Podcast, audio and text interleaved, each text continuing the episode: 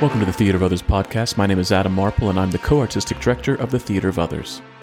With the COVID 19 pandemic forcing a shutdown and reevaluation of space and gathering, we at the Theater of Others are thinking about what stories we need and how best we can share them. We believe space is psychology, and it informs the way in which an audience interacts and reacts to what is presented to them. We create uniquely theatrical events in bespoke sensory performance spaces crafted to encourage curiosity and grant the audience permission to commune with the play. Now that that space has moved online, how can we encourage interaction and action amongst an audience virtually? The Theater of Others produces plays that both welcome and challenge the audience. We are committed to international collaboration and are a laboratory that helps artists grow through intensive study of their craft. The Theater of Others creates a shared community of artists and audiences for the purpose of exploring the most profound issues of our lives and times.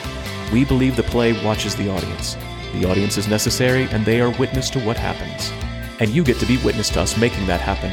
The purpose of this podcast is to open up our process and let you in. We're peeling back the curtain, so to speak, and encouraging you to follow along, to ponder, prod, and question, to join us and criticize us if need be. Being a witness is no passive task and it requires much from you. Are you up for the journey? On the podcast today from London, England, are co artistic directors Booty Miller and myself in Cairo, Egypt. This podcast contains explicit language. Hi, Adam. How you going? Hi, buddy. uh, still in Cairo. Still trying to figure things out.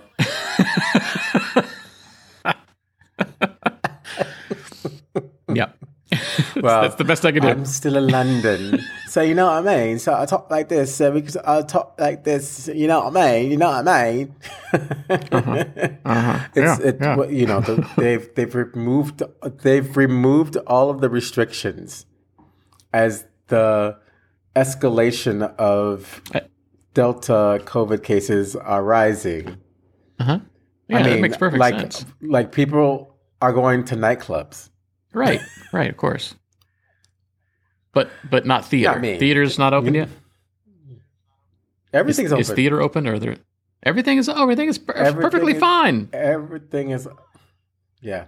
The, 2020 they're- never they're happened. Asking, well, they're asking human beings. They're asking human beings to take care of themselves. Now you know they can't do that. you know Mhm. human beings can't do that. I know. I was going to say what I'm going to say. Like, what are, what are they asking the assholes to do though? Because the human Yeah. the human beings have been taking care of themselves, but uh, the assholes are the ones I'm worried about. Yeah. You mean the anti-vaxxer assholes? The non-mask wearing anti-vaxxer assholes. oh, Adam. So I'm not doing anything. I'm just, I'm just, I'm just staying indoors. I'm staying indoors. I'll go out Uh. to, to enjoy the weather every now and then, and I wear my masks. Yeah, that's it. You know That's all you and, can do. You know, and That's you and. I, I- I get all these wonderful little um, images from Akshay with uh, Obama. Oh my God, he's so cute. Adam, he's so cute. Yeah. Are you getting your dog? When are you getting your dog? There's a whole lot of things we need to do before we get a dog here, like uh, find out what grocery store is. You know, it's, it's, there's, that's going to come probably in January of next year. Uh, we we need to take care of ourselves for a little while, but um, th- there's the street dogs. There's street dogs and street cats here, and they're so beautiful, beautiful cats. Really? Yeah, beautiful dogs. Like there's no. Uh, I was worried because in the Muslim world, dogs aren't always treated uh, the best because uh, there's They're filthy animals and from their Yeah. Yeah. they're they're they're haram. So Yeah. um, I was I was worried coming here. I knew there would be cats. There's I mean being in Istanbul, cats are everywhere and everybody loves their cats and cats are treated really well. There's cats here too, but there's actually dogs. And I was worried like, oh crap, I mean, we're going to see people beating dogs or, or hating dogs. No, people love their dogs here. They leave food out for them. They have water everywhere. Um, the, the the dogs are they seem to be not malnourished like some of the dogs we saw in Mexico were, and not filthy, even though everything is dusty as hell here. Uh, and people have dogs and, and they walk their dogs. There's pet stores everywhere. So, yeah, Oh, we might get wonderful. a uh, we might get a lovely street, two little lovely street dogs and a cat. Yeah, Be careful with the street dogs We'll see. because you know they have those those diseases and things. They can be very expensive. Well, everything it's, that's it's one of the interesting things is the street dogs here have tags on their ears, so the government knows. Like the government goes around and uh, gives them their shots. Wow. obviously, they go around uh, spaying and neutering them. Yeah, they don't they don't take them anywhere. They just they just let them they just let them be outside. Yeah, every street dog has a tag. Wow, that's cool. I know. Well, hopefully. I mean, this is information that I have as of right now. We'll see how I feel next week when I find out more information. But as of now, the street dogs are cool. The street cats are cool. The streets are cool. Now, my, my my biggest question is, do the streets have names? Uh, they have numbers. They have they have numbers. I'm on I'm on I'm on street two thirteen. Street two thirteen, and uh, and GPS doesn't really work here because all the all the roads have n- numbers, not names. So our Uber driver drops us off at a different position every single time we try and come home. Um, I guess there are some places that have names, but I wouldn't be able to know what that name is because it's in Arabic. So I guess numbers are better for me. I don't know. Wow, so you do live where the streets has no names. The streets, the streets have no names. Exactly. Thank you very much. Uh, who is that? Sting. Who- is that? No, that's you too. I th- I feel like it's I live in a U two song. yeah. You live inside of a U2 song. I live inside of a U two song. Exactly. My life revolves around a YouTube song. well, my life, my life is a U2 song as well. Yeah. Mm. Hmm. Which which which which two song is it? It's the same one. Streets have no names. Okay. Well, th- this is the thing. It's like you have to when you look at things and they they don't work, you have to change them. So if I'm talking about like YouTube, and I try to use the same kind of reference here in London, just because they're British doesn't mean that it's gonna work. You know what I mean? Uh huh. Because because I because I because I, feel like I'm more of a won't you take me to Funky Town? Won't you take me to Funky Town? Mm-hmm, Won't you take me to Funky Town? And that's clearly not you two. No. So what needs to happen is we have to revise our ideas. Wow. And part is- of revising our ideas, if you're a writer, what do you have to do, Adam? I feel like we need to rewrite this transition because it's. this a, boy, this is a stretched metaphor.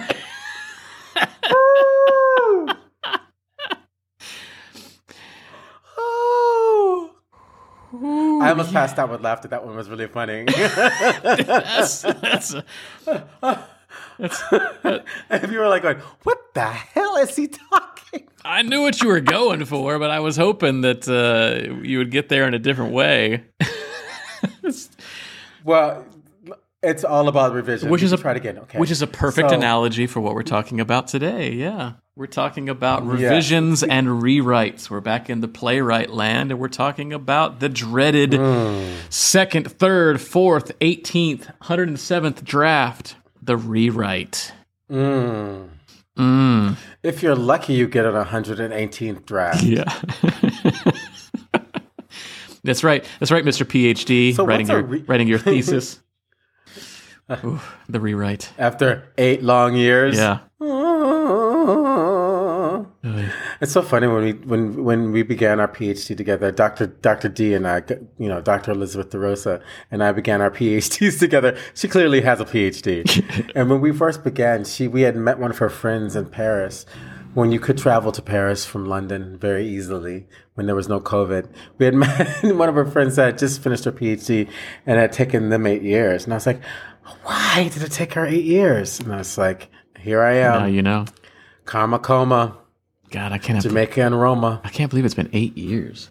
God, It's seven, seven. But by the time I'm done, It'll be eight it will have been eight. wow. Yeah, but I think I think my topic really required Oh, this kind yeah, of sure. long this long process. I mean, because when you're filling a gap of knowledge from you know from intuition, from um, uh, great ideas, from practice, from um, you know possibilities, Mm. It takes a while to find you know even literature that's going to be able to support your research when it's all so intuitive you know Mm. but when you write it down it's like okay that first draft is never what you want it's never anything No. really it's just kind of like it, it's not even a skeleton it's just an it's just it's, energy It's diarrhea. You know? Get the diarrhea out so that you can actually have cogent thought put on the page. It's just yeah you got to get the diarrhea out so that way you don't feel so sick yeah, yeah. And then and then you do what they do in Australia when they're looking for COVID in the sewers. You look for the little jewels. Gross. As It can feel really gross. Rewrites can feel really gross because uh, you can you can spend you can spend hours days, weeks, one months, section. years. I mean, yeah. Yeah. Yeah. Especially, I mean, especially if you I feel like it. we should have a Stephen Galtney on this conversation. I- I, I think Galtney should have been I, here. I, I, think, I think so too, but it's too late now. yeah, well, he's he's going to come back and slap us around anyway. So Oh yeah, he's we'll, br- we'll He's- we'll bring we'll bring in the okay. Yeah he's he's going to come back and tell, tell us all about uh, the rewrites that I make him do and how much he hates the rewrites and Yeah. how painful they are as, as a rewrites, and we have no idea what rewrites are. We're bringing you back, Galtney. You hear that? Yeah. Not just for one podcast, but for clearly for a second one. Yeah. You know, we have to deal with we have to deal with the audience with you, and then we also have to deal with rewrites with you, and then maybe we could do a Kane conversation as well. Kane. So, a Kane, a Kane. So rewrites are really, really important, and I think um, we should take a break and then talk and come back and talk about why rewrites are essential to everything when we're dealing with a, when you're dealing with a play, when you're dealing with uh, language, when you're dealing with performing language. Yeah. There's just so many. There's just so many really important things that happen in the rewrites, and I think we could even talk about phases of rewrites and how we deal with rewrites, because you know, you make our poor Stephen Galtney rewrite all the time. So That's right. um, we could talk about how we do it here at the Theater of Others. Yeah. Yeah. Okay, so let's give it away to Purple Planet. Purple Planet, can you please take it away? Keyword planet.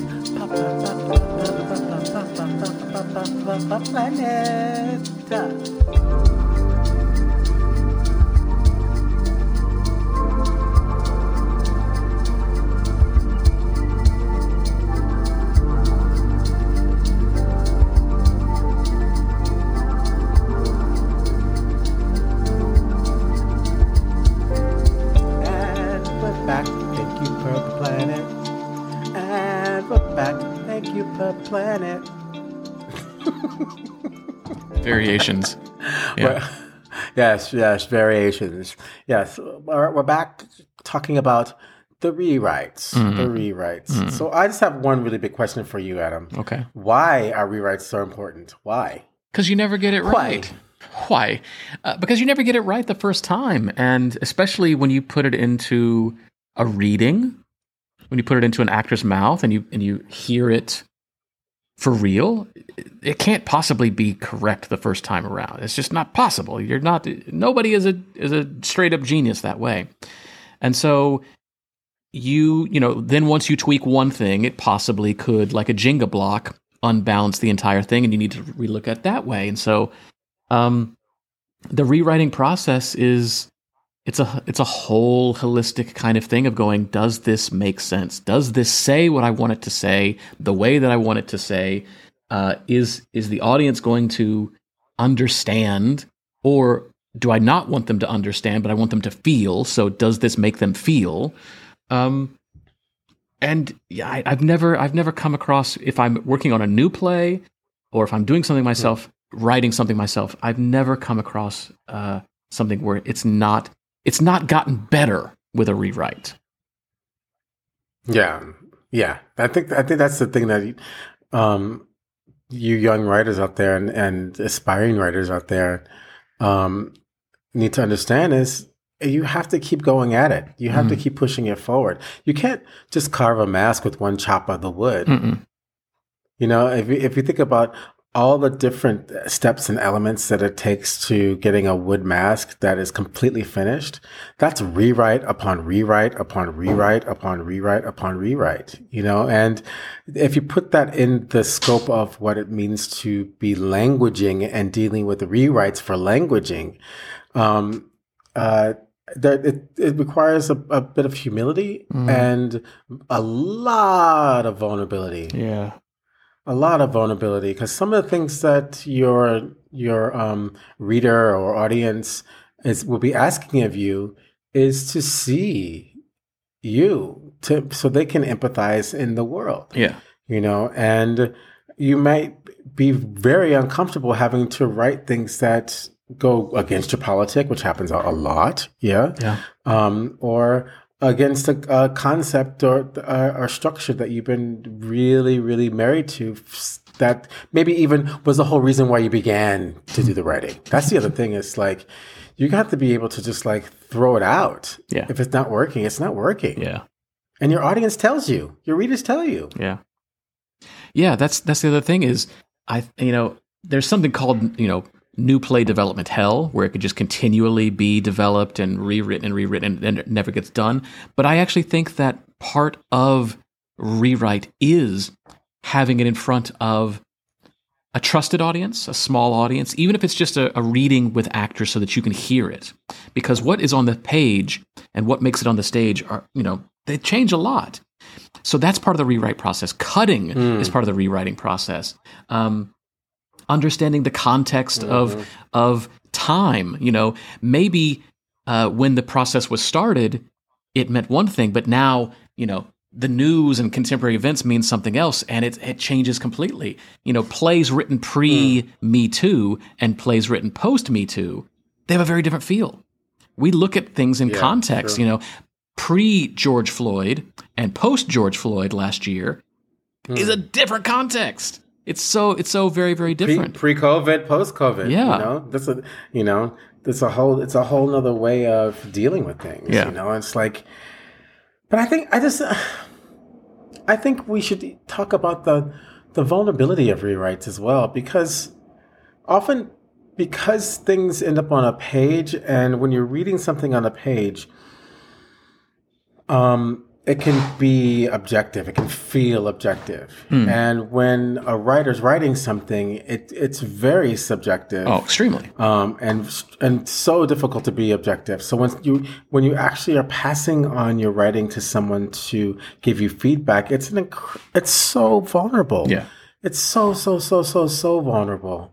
And I think what needs we need to acknowledge is that the writer is in a just a a vulnerable place as the actor is on stage, as the director is on stage. Yeah. You know, and uh and to and to deal with that, you know, when when we're working with Galtney, we're quite sensitive to his his feelings with things, and he's good. He's good. He's so good. I wish he were. I actually wish he were. yeah. Uh, we're here, um, because uh, he's uh, he seemingly takes the punches with lots of ease yeah. and grace. You know, I don't know what I don't I don't know what he does outside of our meetings. He might run around and scream and beat the wall, which which would be a, against his nature, which would be highly warranted in the with the kinds of challenges we put him through. Um, but it's but as a writer, you you kind of have to have um, a strong back and mm. be able to take it. Mm. Be, you need to be able to take the hits. Yeah. I, I definitely know that the punches that I throw of the comments of the play or things like that. I know they hit. I know they hurt too.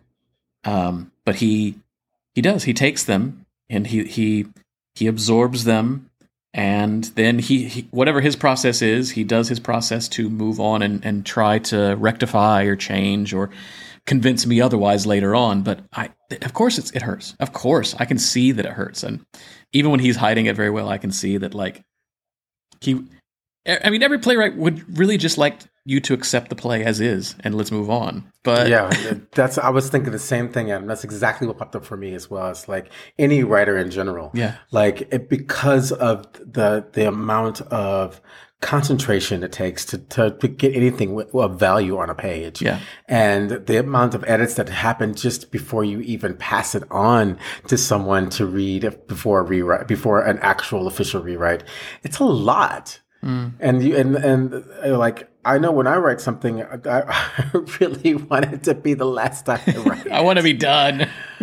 yeah, you know, because yeah. that the the the concentration and the the headspace it takes to to go into those those really important places that have value and the vulnerability that comes up for it, and the and also the the kind of like making yourself sit down and do it like because as a dyslexic it becomes a, a, a uh, an even huger uh, task for me because my brain will just like flatline it'll be like mm. and i can't even i can't even like think of anything and i have to sit up walk away from it and then go back to it you know mm. and i think maybe that's something we could talk about as well the kind of strategies around uh, approaching a rewrite yeah. but i think before we do that we should talk about the actual sensitivity and the vulnerability that comes up for rewrites. Mm. Can I? I just something just popped into my mind in that an actor whose art is ephemeral, completely ephemeral, their art is going to disappear as soon as it's done. Their whole the whole basis of rehearsal is notes is trying things out, playing things, doing something, and then trying something out. But an artist, as like playwright or a writer, whose whole art is something that can last, that could last a lifetime or even beyond, is very difficult for them to take notes. That's a very interesting thing. You would think it would be the opposite. Something that is going to be ephemeral would be hard to take notes on because it's going to change, versus something that is so lasting not wanting to take notes, not wanting to change it, that thing. I don't know. Well, I think because well I, that that's well I you know just just just vamping off of that that that thought is it as an actor it because it because it's ephemeral. You want to you use the uh, this this short amount of time that you have for working on something to have as much value as you can. So you're going to leave no stone unturned and you're going to want to try to get as close as you can within the short amount of time that you're going to have the script. You know, playwrights can be with scripts for years. Mm. Actors, you know, can, can, if you're lucky, you'll get a script for six weeks if you're lucky. Yeah. You know, you know, or if you get something that you know can work on like I would I had the the gift of being able to work on a play for a whole year and watch and watch it grow and develop. But in general, actors don't get a lot of time with the script, so they want to have notes because they want to get as there because the revisions that and the rewrites within our um, crafting of a role, it, it takes time to mm. be able to embody it and to be able to structure it and be able to get close enough to where the writer has had the time to get you into the exact meanings of where they want you to go. And so when you have put so much time and so much energy invested in this one document that's going to have, you know, it's going to be there, you know, potentially forever, you know, it's like, why I don't, I, I've spent, I spent so many hours on this one word, finding this one word, and to hear that this one word doesn't work hmm. It takes it's going to take time to deal with the relationship that you've had right. with that one word. Right.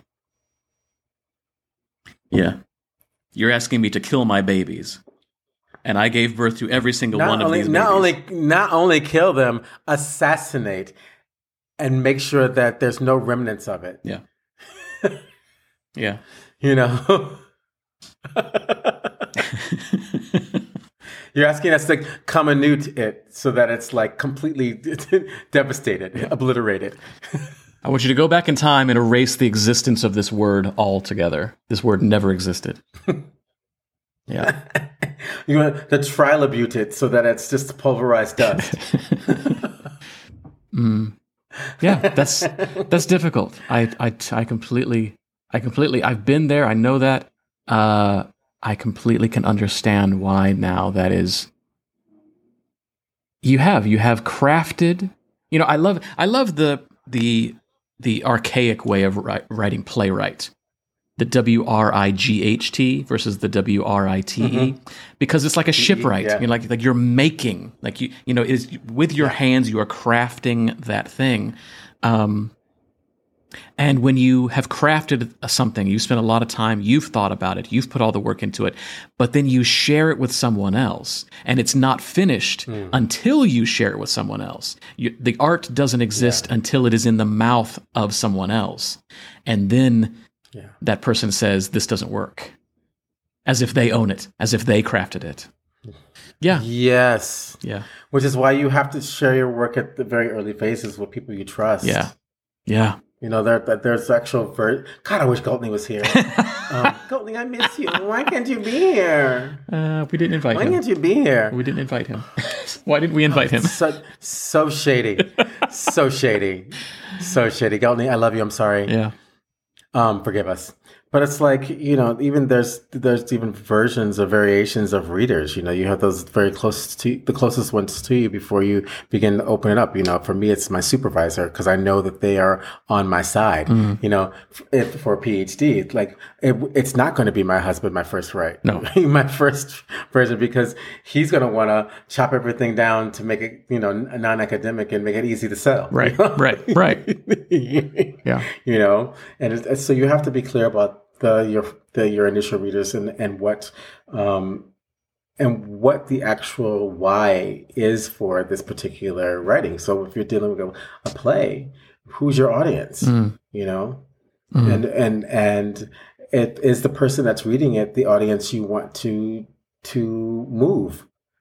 Yeah, you know, it's like and and that and and then we get into then we get into the rewrites that that deal with its specific characters you know and how a specific character's rhythm is you know and and the study that goes around that you know and I, that's where that's where that's where you know if you're an artist that's where you start to think about like rewrites of being oh that's the that's actually the seasoning that's mm. the bread and butter mm. mm-hmm. i think it's i think it's i think it's the more novice beginning beginner writers who don't understand that writing is actually the rewrites. Right. Yeah. Writing is not getting the documents, not getting the words on the page. No. Writing is the rewrites. Yeah. Yeah. The the the writing the writing is you if we're using this food metaphor again, salt and pepper. The writing, the initial writing. Somebody's hungry. I'm very hungry. the initial writing is basically you're telling me is it breakfast, lunch, or dinner, and that's it. Yeah. And if if you stop there, if you don't tell me like, okay, am I having steak? Am I having eggs Benedict? Like, what am I having? You know, you just told me yeah. we're having breakfast, yeah. we're having lunch, or we're having dinner. That's all you've basically given me. And I, I'd actually like to. Can you find me an organic egg and a beautiful English muffin, and you know, this this specific brand of Canadian bacon, and you know, like I want I, clearly I want eggs Benedict right now. Uh, these are the thing. These these are the things that you're not getting in in your current home, in your current domicile. Uh, cl- clearly, I want eggs Benedict right now. Um, but yeah, yeah, and I don't and think you're going to get bacon either. no, no, we're not going to find bacon anywhere. I'm sure. No, I don't no, think no. Canadian bacon is not happening. Nah. Anyway, continue. So, you know, the more specific you can become, then you get to the salt and pepper, you get to the seasoning, you get to those things. And that's what rewrites get you. That gets you this specific flavor, this specific thing. Um, and that's what makes a great meal is, is the addition of or subtraction of certain things versus just saying breakfast. I'm going to serve you breakfast. Well, breakfast is a lot of things. It's congee in in Singapore. It's uh, you know congee. Congee. It's it's full fava beans and bread in, in Egypt, and it's you know a full mm. English mm. in London versus pancakes in you know somewhere in the Pacific Northwest of the United States. Those are different things. Which one? that's where, that's the only place you can get pancakes. That's the only place you can get. in the Pacific Seattle. West and, North, and, and and the Midwest. Yeah, Seattle. I don't know. That's where the pancake was That's where- that's where It was a pancakes, pan- yeah. The, the pancake, yeah, yeah. Yeah. The the International House of Pancakes is headquartered in Seattle, and that's where their pancakes. They fly their pancakes. they, they they don't fly their pancakes anywhere else. They just drive them regionally across the Washington Oregon border. Yeah. Excellent. Yeah, sounds delicious. Dway, dway, Dway, dway, dway, dway. dway, dway. Well, I think we should take a break and then come back and to continue this conversation. Um, and you know, maybe even talk about the phases of the writers, uh, the, the readers, excuse me, the phases of the readers that and, and the rewrites, that- and how and how that can actually influence uh, the, the rewrites. Yeah. yeah. Yeah. For sure. So take it away, Purple Planet. We'll go on, go on a nice little break. Take it away, Purple Planet.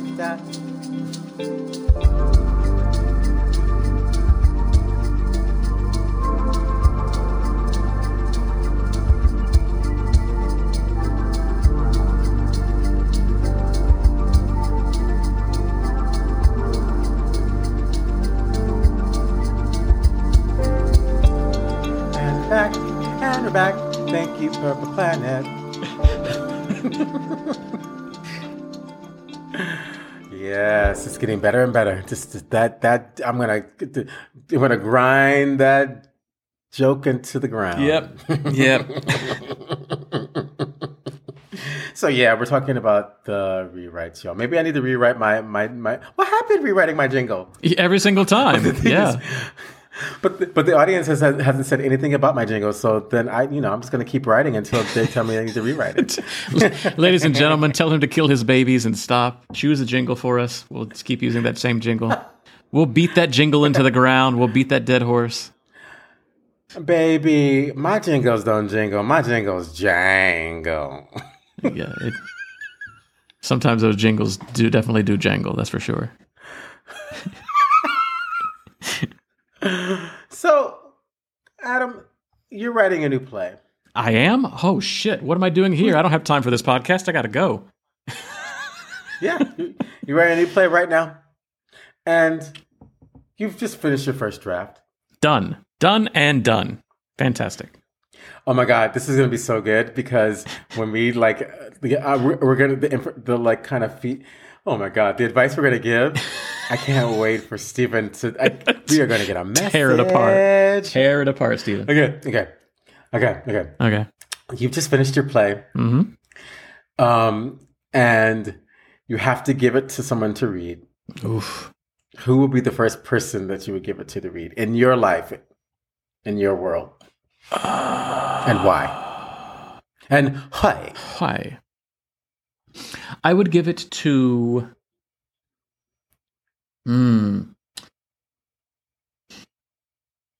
I would give it to artists that I trust. Now, where I am hung up a little bit is do I give it to artists that I trust that are possibly going to be involved in the project or artists that I trust that are not going to be involved in the project?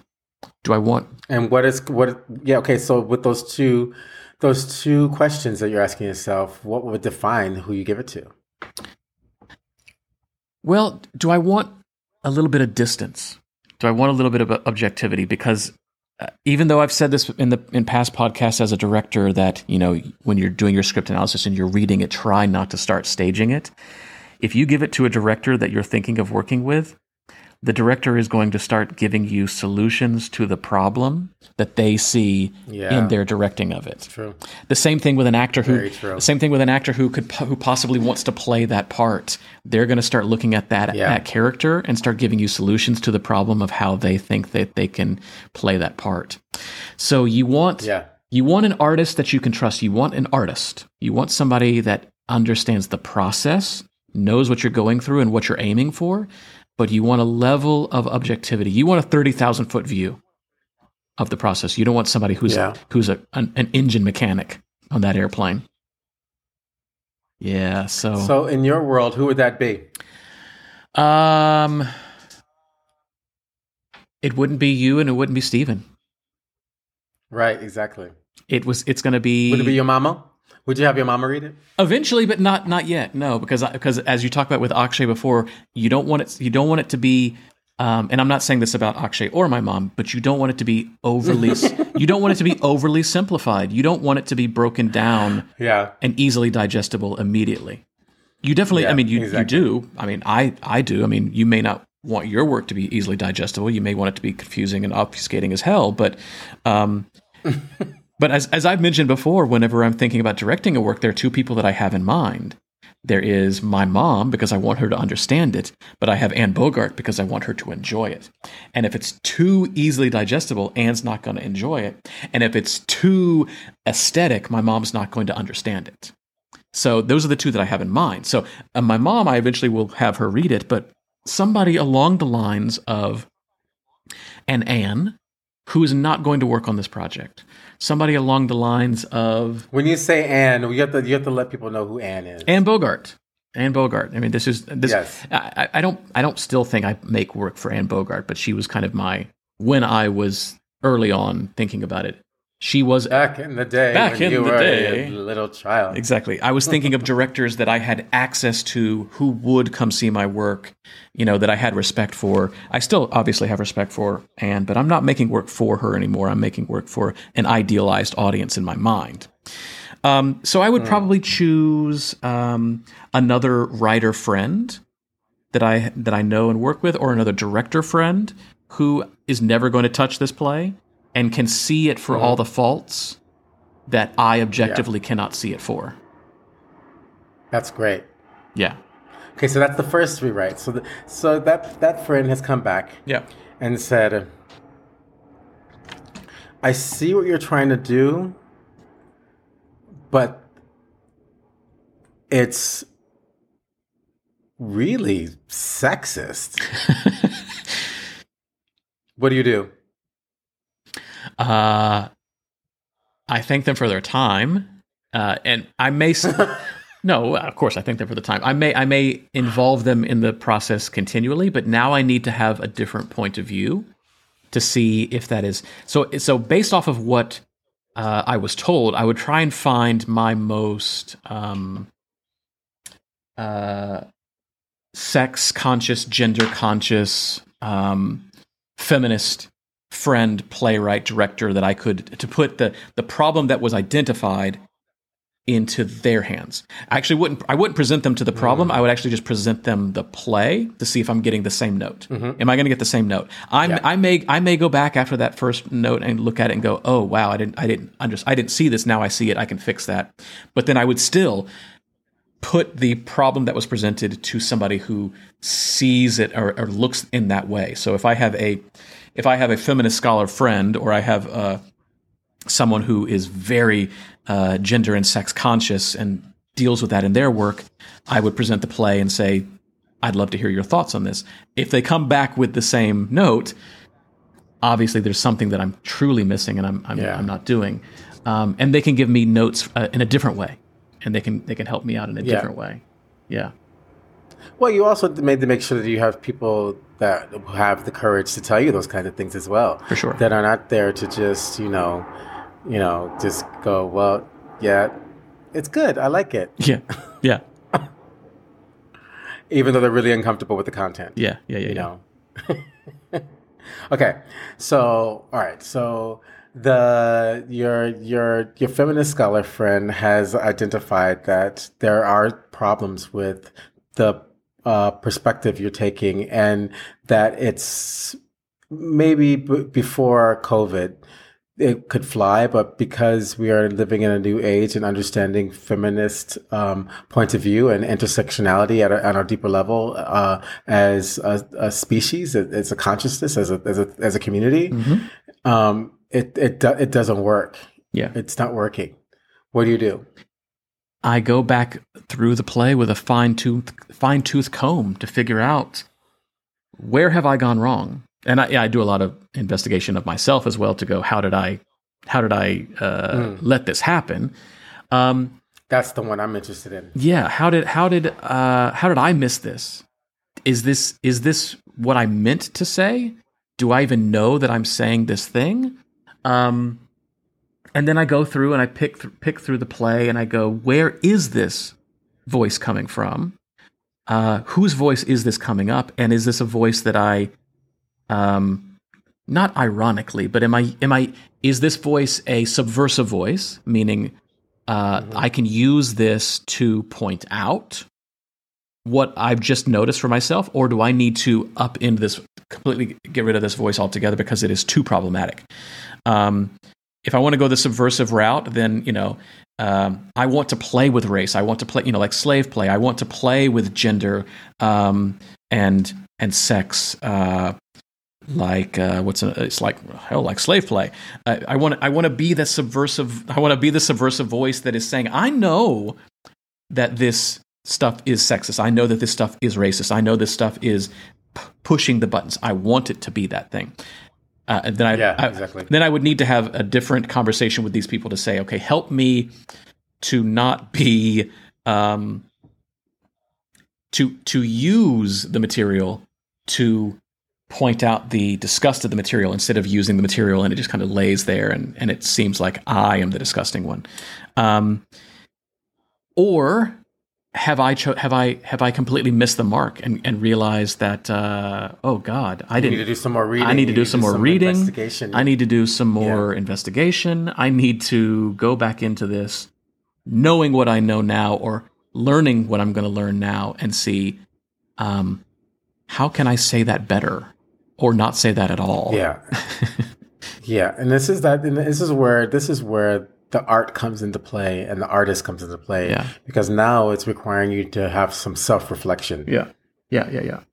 Why was this story so interesting to me before? And now when I'm getting the feedback, am I getting this kind of feedback? Yeah. What do I need to investigate myself? Because if that's not who I believe myself to be, how do I educate myself to deepen my, my ability to, um, to point arrows in the right direction as opposed to having the arrows point to me as the writer, mm. as the one who needs to be, to be educated. Yeah.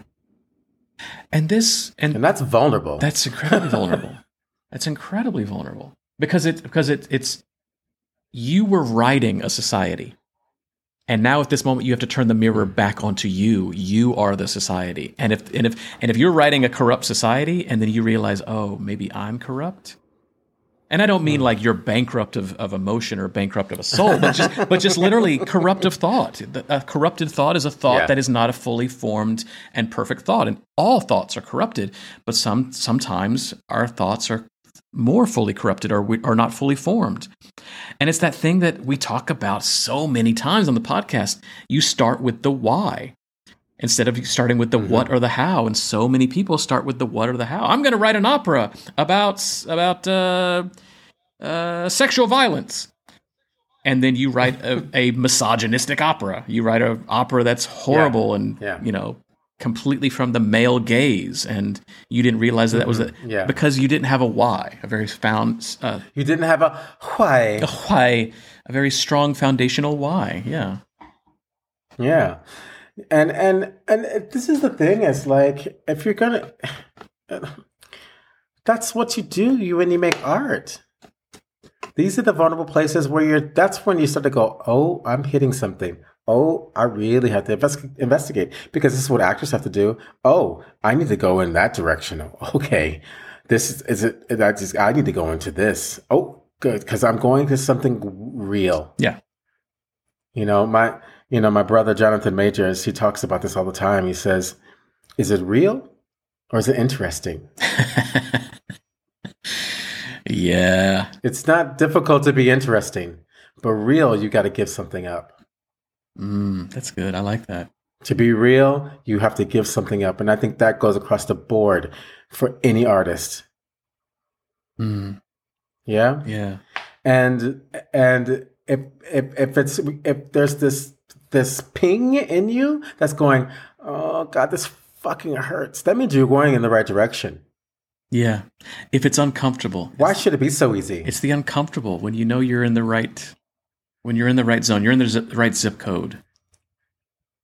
It's asking something from you. It's going to cost you. Yeah. Yeah. Yep. Yeah. Gonna cost you. Gonna cost you every single time. Because that's what we do as artists. Think about every artist that you have ever been moved by. Think about every writer that you've been moved by. Mm. They have they have given up a lot to get this story out. Yeah. And it's if if you're if you want to make art and put art into the world in that medium, you got to be just as vulnerable as your actors. Yeah. Yeah. I mean, you, you you're gonna you're gonna, and I wish this is why I wish Galting was here. It's like you're gonna have several nights where you're pulling your hair out, where you're crying, or you're you know you're looking at things that hurt. You know, it might be something internal, might be something external, might be something environmental. You know, these are why do you need to put this on stage? Why does it need to be performed? Why does it need to be experienced in the human form? Mm. Can it just remain as a thought, an idea, a ponder? No, why does it need to be performed? Why do we need to be fully engaged in this language, this story, this way of telling a story? Mm. And this is why the rewrites are essential to the art. Mm. Mm. Okay. Okay. So now that you've now that you've addressed this really big um, surprise that's come out of your writing, and your your two writers that you had read initially said, "Ah, oh, wow, okay, now I totally get what you're saying here." Okay, cool. Oh yeah, yeah, yeah, yeah, yeah. Now, yeah. Oh, ouch. Yes, yes, yes. Who do you have read next? Then I think I do want to start having artists that I do want to be involved in the project. So, um, in a way that they, in a way, the two readers that have I've had so far have kind of kind of externally done some dramaturgical work and now I want to have somebody that can do some internal dramaturgical work with me whether that ends up being a director or an actual dramaturg. I want somebody that can start to be a little bit more a part of the process of reading and understanding what I'm trying to say and helping me to clarify moments, acts, scenes, things like that before I give it to uh, a director or an actor. So now somebody who's going to be on board with the process a little bit more. Not you know they're not a part of the team. There's no there's no paycheck yet. There's nothing going on there but there's somebody that um, is going to be is okay to be along for the ride and help help the ride mm. along a little bit. Yeah. Dramaturg or director. Great. And they say and and they and they then the dramaturg and director say this this there's something here um it needs rewrites how would you go about the rewrites um, well, what do you what would you need at this phase for a rewrite? Well, I'm trying to think of. For me, I I need I need to hear it. I need to hear it. So yeah, exactly. I exactly. I would want to put it in the mouth of somebody else, and it may just be you know me and this dramaturg reading it out loud, or me and a couple you know two other friends reading it out loud, so I can just kind of sit and and kind mm. of be to the side. I don't know if it's necessarily a, a, you know it's definitely not a stage reading, but it, it may be just a reading of um, actors that they pull together or that you trust, because I need to hear it. I need to be I need to sit outside of it, not look at it on the page. I need to actually because we're talking about a play here what, what is why does this need rewrites what does this need what is missing and you know i think any writer worth their salt will start to pick up things on their own at this point where they'll start to go mm. oh mm. that doesn't sound like a human being talking or um, that certainly sounds like an idea in the mouth of an actor instead of you know words in the mouth of an actor mm-hmm. um, so that's what mm-hmm. that's what I, I, would start to put a, a reading together of some kind um, and then from there i should have a lot of notes, a lot of things to go back and change. Could be moving a comma. So, the, can you talk about the yeah? Well, can you talk about the the way to listen? God, I wish you were here, Galtney. we talk about the way that you would listen to the play. You know, and it's like, are you listening to the play subjectively as the writer who's written these words, or are you listening to the play objectively as the first time you ever heard this story in your entire life? Mm. I don't know how you can disconnect the two, even though I say that as a director, you should be able to read the play objectively as much as you can. That's the thing. Do you listen to the play with the play in your lap so you can take notes, looking at your words, the words that should be perfect as written as put down onto paper the things that you've worked so hard, or do you listen just with your ears and then transfer those notes some other way? I don't know. That's a that's a very difficult thing to kind of let go of the physical copy that you have created and listen to what is being born and and kind of marry and find out where the difference is between your idealized version and what just happened. Right? Yeah. Don't try, you know. And that's what that. Yeah, yeah, what, what? No, I was just saying, and, and that's that's the difficult thing is of going like, don't listen to it as these actors. The actors have no rehearsal. Don't listen to the directing, or the, the, the dramaturg. Uh, just listen to what you have written and what is put down, and how can you clarify that? How can you make that more cogent? How can you make your argument better and not get lost in verbiage or idea? Well, I think that's the thing that, but isn't that, and that's where the art lies. Mm, mm-hmm. That's where the artist lives. You know, those are the things that you can't teach. Those are the things that you can't teach a writer. Mm. That has to be, you have to know how to listen. You have to know how to use your body. You have to know how to hear. You have to know how to navigate. And, and I mean, and it's also quick because how do you take notes as well when you're, when you're engaging with, you know, all of this real time stuff that's happening right in front of you with the text? Mm-hmm. You know, it's like you might have a thought to you trying writing down, but you'll miss another thing that, that may have, you know, it's, it's, it's, you know, Yeah. video that shit Yeah. Make sure you video it, record it, get a, get a copy of it so you can go back and, you know, because that will really help you with the rewrites. Yeah, yeah, yeah, for sure. But yeah, so, so I, I think, I think it's time for provocations. Yeah. Yeah. So let's take a little break, and then we'll come back with some provocations. Sounds good. Okay, Purple Planet, take it away, Purple Planet.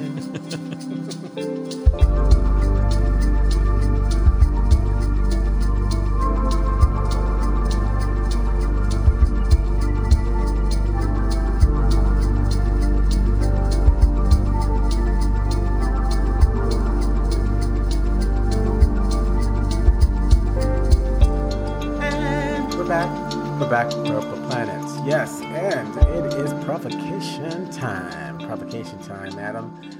Do you have some provocations? I have a thought, and I'm trying to get my my facts and my dates right. So bear bear with me here. Um, I think Okay. there's something about the, uh, especially maybe playwrights, about the the idea of genius. Um, that we take the mystery and magnitude of Shakespeare, who wrote freehand and then handed it out to his actors as if like he just wrote the play and he was done and it was perfect and we still do Shakespeare today. this is amazing, um, and I think that's that's a big misnomer. And I was I was just reading about uh, Faust, Goethe's Goethe's Faust, and it took him thirty years to write and finish that play. Amazing. and he and there are several different versions you can find and it's interesting if you ever have the opportunity and this is this is kind of my provocation if you ever have the opportunity to find early drafts of plays early versions of mm. plays and, and you know if you're if you're lucky and you have you know uh, a playwrights collection at a university that you're nearby or uh, in New York, the New York Public Library Performing Arts Collection, you can find early drafts of plays. Go back and check those things out and see how much change happens draft to draft. You can find you can find Faust online. You can find the different versions. You can find the versions because it'll say the date, the 1839 Faust versus the 1850 Faust. And all of a sudden you go, hmm. "Holy crap. He basically threw away whole plot points. He basically threw away his entire idea on the second time around or the second fully hmm. published version. He got rid of it because it didn't make sense anymore. And I think that's what a lot of playwrights have the fear of of going, "Oh my god, I'm going to have to start over again." How hmm. how can I just salvage what I have and just change a word or two here versus, "Oh god, I've got to start over again." Go and read uh, Tennessee Williams' different draft versions of Streetcar or um, Yeah. or you know Faust or something like that. We don't have different draft versions of Shakespeare. We have the folio versus the quarto, which that's a lot of corruption right there. but try if you try if you can, try if you can to f- find different versions of the same play by the same playwright and watch their rewriting process and when they have to throw it away and start over again. That's my that's my provocation. It's a, it's a difficult Oh. provocation. That's good.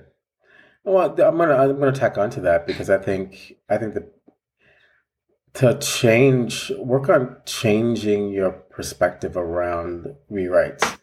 Um, and I would say if you have if you if you get a contraction and you feel tight when you have to when you hear the word rewrites, see if you can change the point of view from actual product versus the journey Mm. right? The journey of the rewrite as opposed to what's going to be the final product, Right. Right. right? So can you can you enjoy the journey of the rewrite and the discovery that's happening in the rewrite versus I've got to get this I've got to get these pages out. Yeah. Yeah. So that's my provocation to you writers. Enjoy the journey. Enjoy the journey. Yeah. And how would we know if they did this, Adam? Well, they'll go to speakpipe.com backslash theater of others. Again, speakpipe.com backslash theater of others, theater of others, all one word, theater with an R-E. You can leave a 90 second voice message there uh, telling us about your provocations or answering our questions or even giving us questions or giving us provocations. We love to hear from you. We can play that in a knee conversation, a Q&A conversation. If you truly are a writer, uh, and you want to write to us at podcast at theaterofothers.com. Again, podcast theaterofothers.com. You can leave all kinds of uh, verbiage there for us to wade through and your questions or provocations. Uh, we also have Facebook, Instagram, and our website where you can leave us messages there on the gram. Yeah. Yes. Yes. On the gram. And subscribe, subscribe, subscribe, subscribe, subscribe. That's right. Subscribe. It, it helps. your subscription helps us to get Oprah Winfrey on our podcast. um, uh, and and You hear that, Oprah? We're waiting on you, girl. and uh, the other thing that will help us to get Oprah, uh, as U- Booty's Uber driver always asks. Five star. You must get five star, five star, five star. You give me five star, and Oprah will come on the show. That's right. It's, Five star, it's a guarantee. If you, you listener listening right now, if you give us five star, Oprah will be on next week.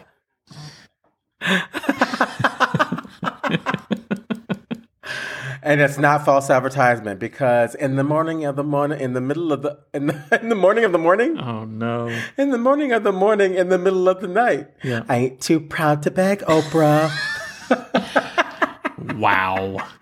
Wow! the morning of the morning. Morning of the morning. Exactly. Uh, yeah, I thought I, I think I might still be jet lagged. I, I think I might be jet lagged. Yeah. you know what I mean? I might be jet lagged. Well, Adam, Yes. have a good time in Egypt. Uh, You're so close and yet so so far away. oh God. Damn you, COVID. I know. I know. We are we are actually the closest we have been in a very long time. I'm only a it's only a four hour flight. You know that? It's four hours. I know. and I still Don't can't see you. Me. I still can't see you. I know. I know. Well, I love you, and I I'm so happy to see you. And you as well. You look like you're feeling better. Send my love to fan. I will. She's sitting right here, waiting for me to get off the podcast so she can make Hi, noise. baby. excellent, excellent, excellent. And everyone else, we will talk to you soon. Bye. Thanks for joining us this week on the Theater of Others podcast. Make sure to visit our website, theaterofothers.org, where you can subscribe to the show in iTunes, Stitcher, or via RSS, so you'll never miss a show. While you're at it, if you found value in this show, we'd appreciate a rating on iTunes. Or if you'd simply tell a friend about the show, that would help us out too. A special thank you to Purple Planet for the music you've heard. The Theater of Others creates a shared community of artists and audiences for the purposes of exploring the most profound issues of our lives and times. We believe the play watches the audience. The audience is necessary, and they are witness to